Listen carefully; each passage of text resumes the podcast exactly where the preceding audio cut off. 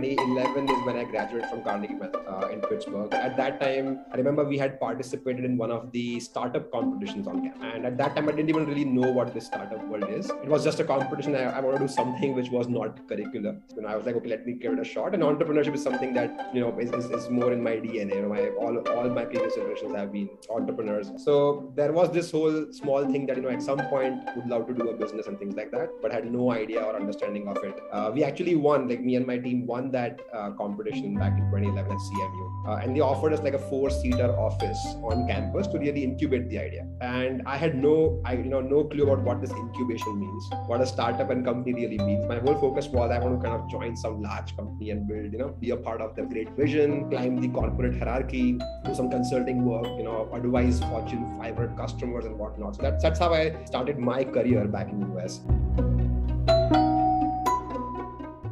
Uh, but quickly over the first, you know, two to three years in, in that journey, more at Deloitte, uh, by meeting a lot of customers, kind of realized that, uh, you know, while all this new, like large company world sounds very fancy, like behind the scenes, it's pretty basic. You know, there are people who are working to solve certain problems on a daily basis. Uh, and there are challenges that they face every single time. There are process challenges, people challenges, tech challenges, market challenges. And there's so much exposure that, that I got. And I realized that, you know, hey, this is actually very much like running your own business. It's just a very large scale and the problems are different. And if I can take back some of those insights and really capture a market opportunity, which at least I could see on paper working out, uh, you know, I thought that would be a good time. And in 2014, honestly, I was what, 25, 26 years old. The whole thought was, you know, there's nothing to lose. And I had my uh, see enough sufficient savings to kind of call out that, okay, no, I am independent now financially.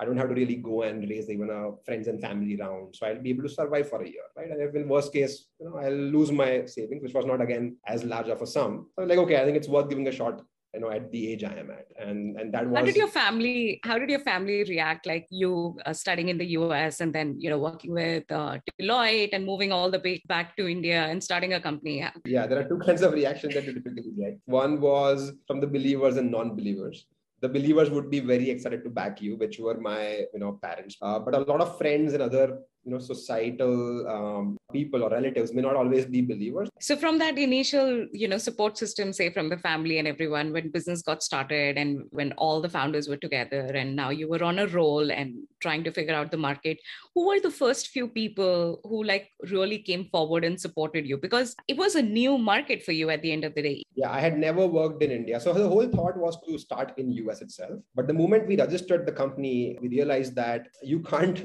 work for your own company without a visa. And that was like a new reality that I kind of you know, realized, oh, wow, you can't be your own boss in the US. You have to sponsor to be your own boss. you have to sponsor yourself and you're Such there's something yes. right? It's very strange. Uh, and that's what led to moving back to India. While India was not really on the on the plan. That was just that was just no other option because no other country would accept us to really go and experiment.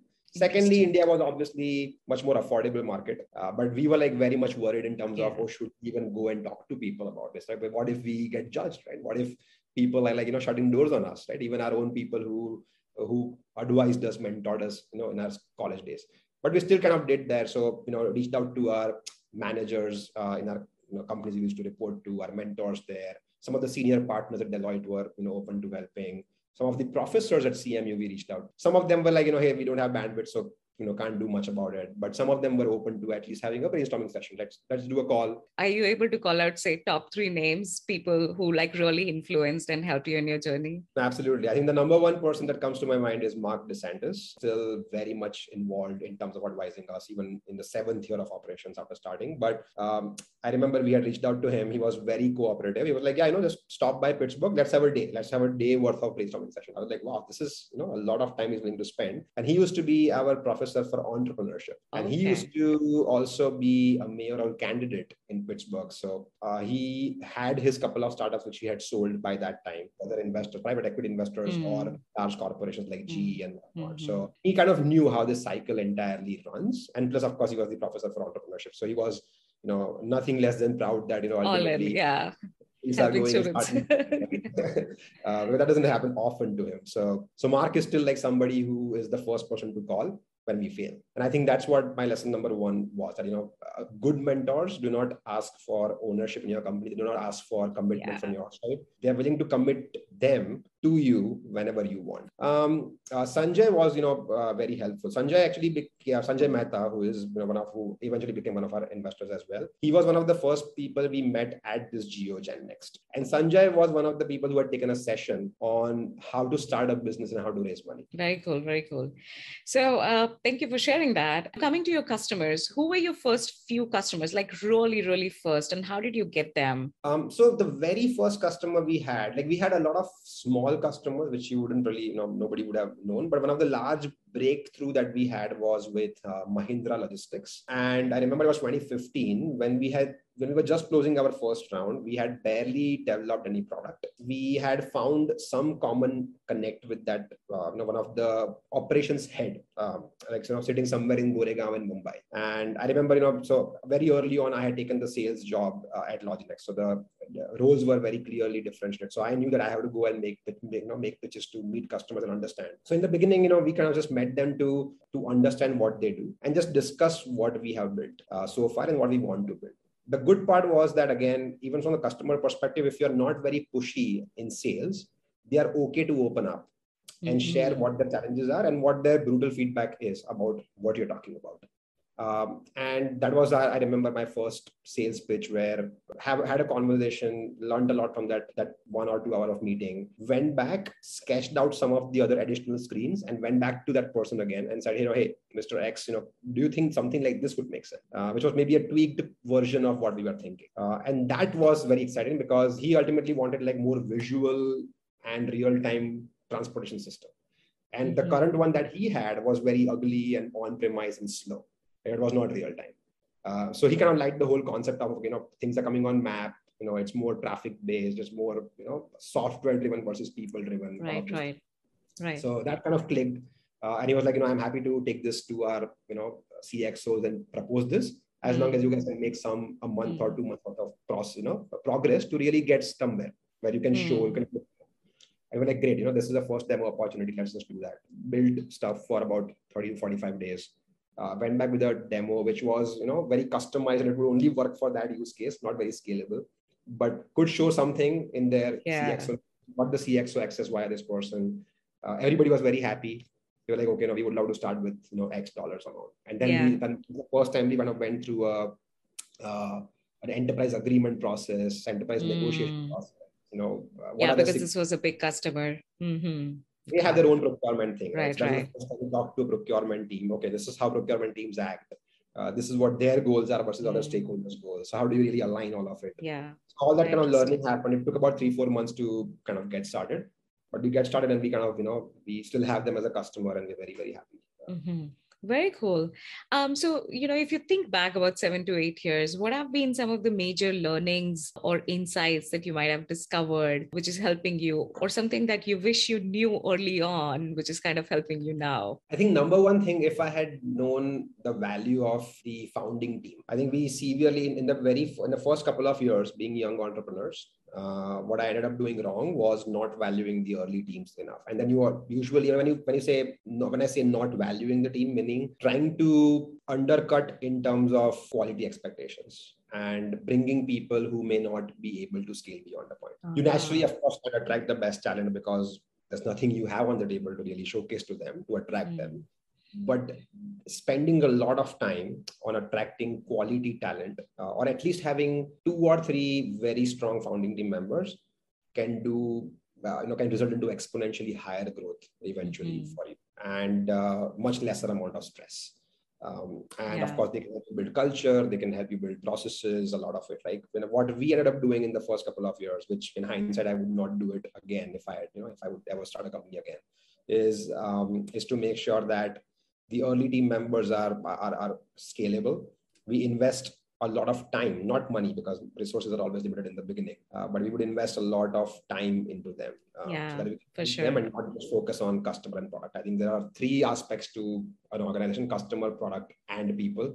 Correct. You only focus on customer and product, mm. which also you know helps you succeed. But fixing people part early on can help you leapfrog. Got it. Got it. Very interesting.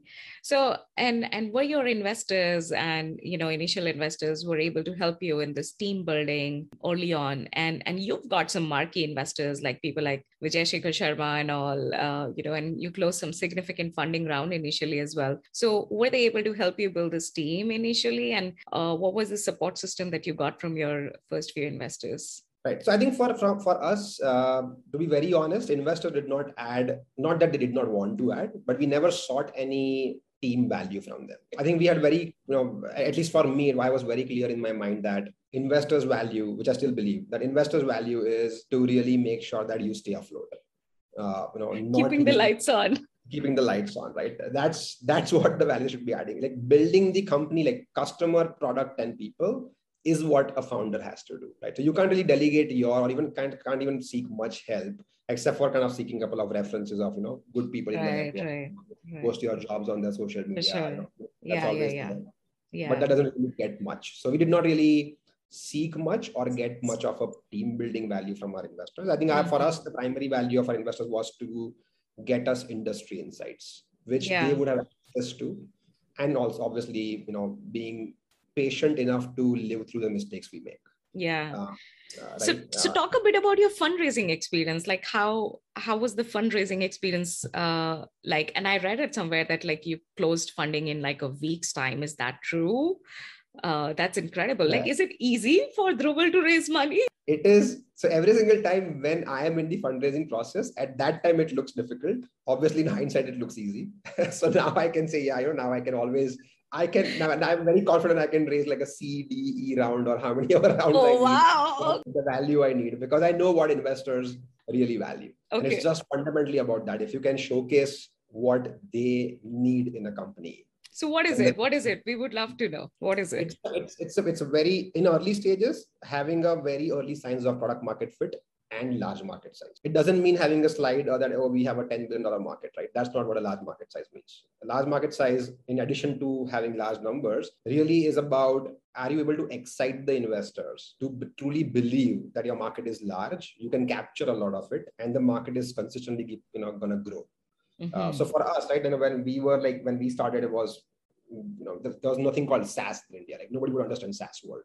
So we used to go and say, you know, we are SaaS company nobody would fund us. So like we used to call ourselves a B2B tech. And within logistics, you know, what exactly is the segment we are talking about? What are the other segments? You know, what exactly are the problems in those segments versus our segment? And this is this is the size of the segment by doing like, you know, having some research that there are 5,000 companies in this segment who has this problem. They can potentially pay us X dollars because we have some proven track record with some companies uh, and then if we go to X, Y, Z countries, we can probably increase that. After five years, we can probably would like to build more other features which we can upsell, cross sell to really get to a larger market size. And that entire storytelling and excitement creation is very, very important. Yeah. So that's something I, I, you know, that's something investors like. And obviously early signs of product market fit where they would love to, to talk to your customers, right? So opening up your customer stories early on in the yeah. Yeah. Speaking of that and the big market, how big is Loginext right now? How big is your team? Uh, what's the market size? What's like the big vision and uh, what are you looking at, uh, say, five years down the line? So I think for us, uh, so currently we are uh, 200 people from a people perspective. We, know, I can't discuss the, I can share, we don't really share the revenue numbers as openly, but uh, we are into, you know, multi-million dollars ARR, uh, which is our key North metric in terms of, you know, the, the, the only number that we chase, uh, which is our license revenue from our software. Um, and we typically focus on helping customers automate their entire home delivery process because any retailer who is offline and wants to go e-commerce, wants to do fulfillment, last mile delivery, home delivery, uh, which is kind of now you know very obvious after pandemic, but was not as obvious to a lot of companies earlier. Uh, you know they don't have a tech stack to really transform their business because their business was always about fulfilling goods to their stores and it ends there. Now, when you have to fulfill goods to your customers directly, it's a very different ballgame. Economically, process wise, people wise, tech wise. So that's something we help them do uh, in. And uh, I think you know in, in five years the goal is to ultimately do an IPO. Right now we are uh, it's kind of becoming I would not say IPO ready from a financial perspective, but we are building processes, building leadership, uh, building the right customer base, which can eventually lead us to those metrics that we would love to, you know, showcase to public investors eventually. Mm-hmm. Uh, and if we get there, you know, in five years, we'll be very, very happy. May may take longer also. Of course, yeah, yeah, yeah, yeah. It's it's about the journey and being uh, being on your game.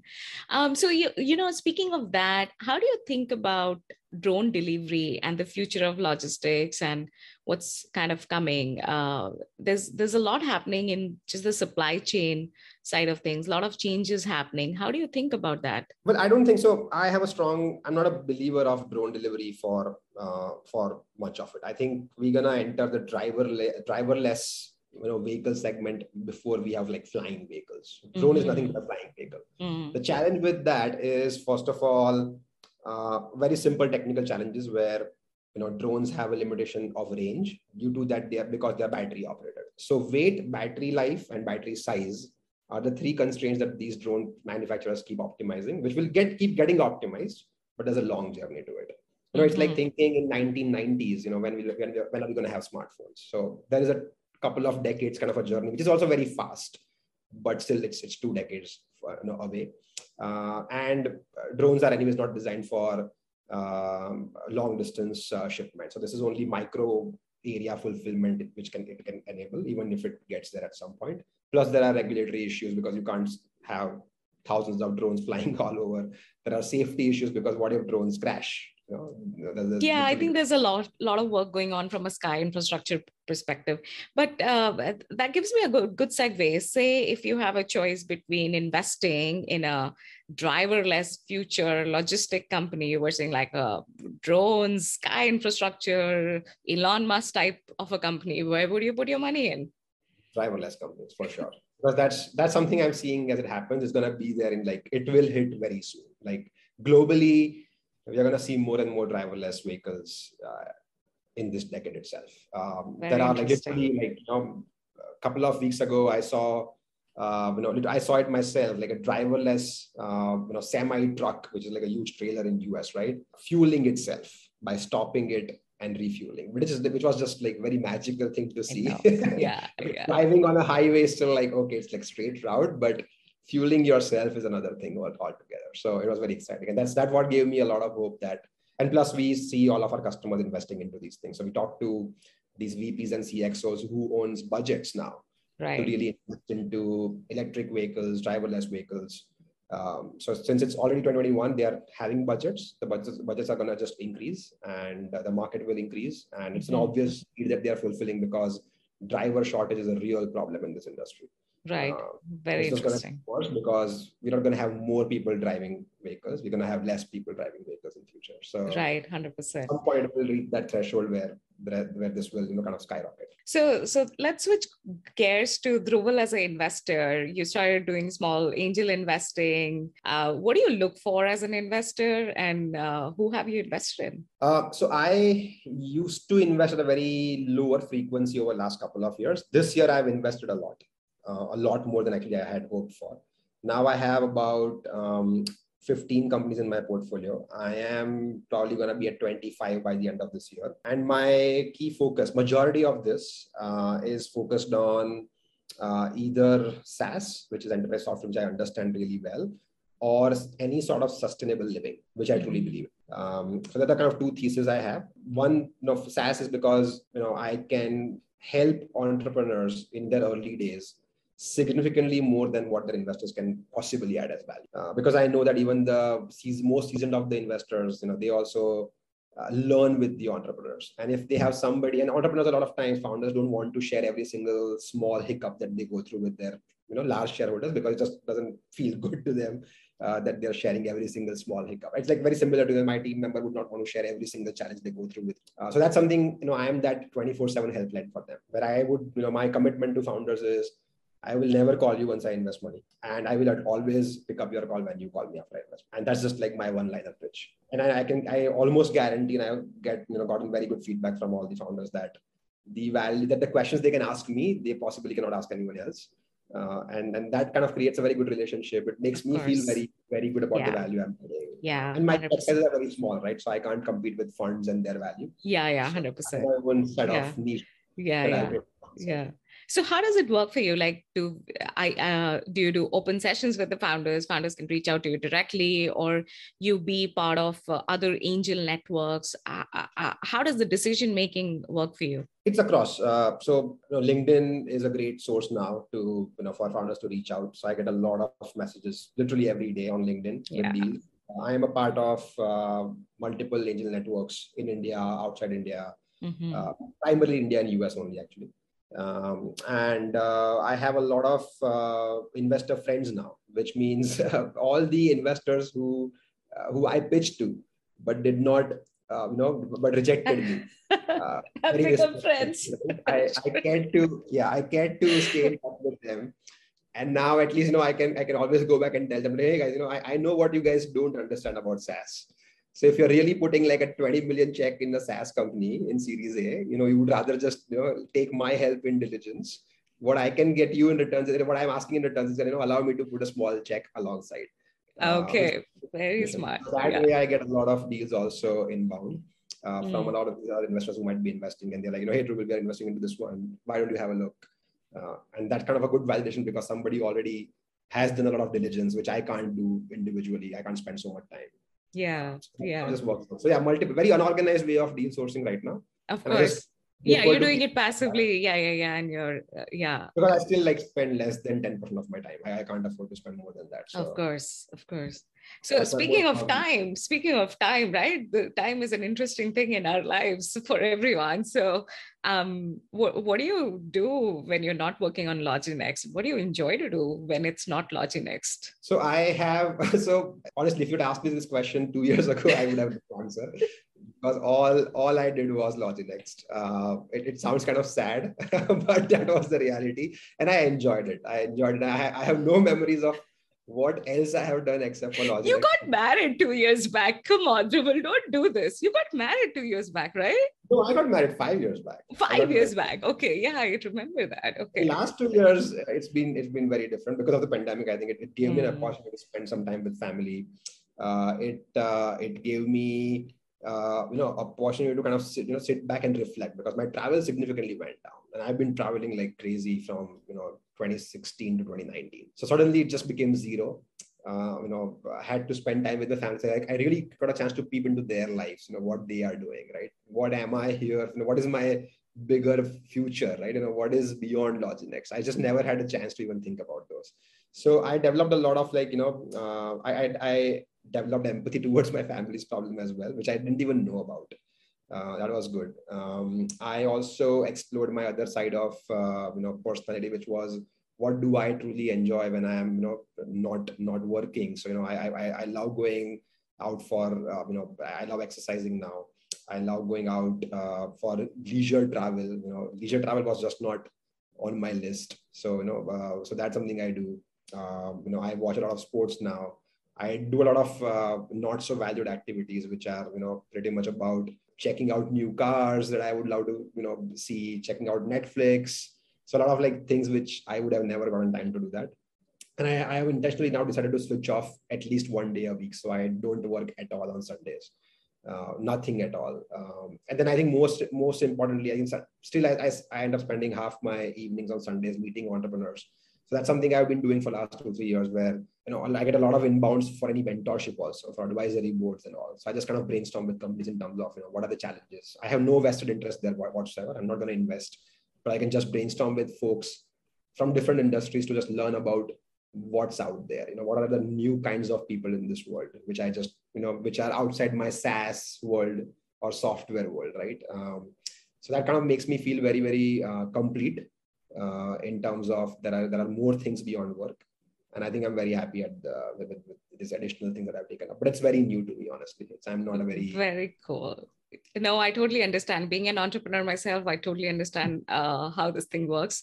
But thank you so much for taking the time to speak with me on a sunday. I so much appreciate that. But this is not my last question. My last question is some words of wisdom that you would give to future your future self future dhruvil i would i would tell my future dhruvil to to start uh, to start doing things even earlier and start taking risks and chances even earlier than what I what I did in my life. Like now I look at you know founders who are 18 years old 21 years old and i just feel i envy them. So i think as i grow old i want to keep reminding myself that uh, you know keep taking chances keep taking risks uh, as early as possible. Obviously not not random things but Uh, as long as your gut tells you to do something go do it as early as you can. Very cool. Thank you very much Dhruvil, for taking the time. I so much appreciate speaking with you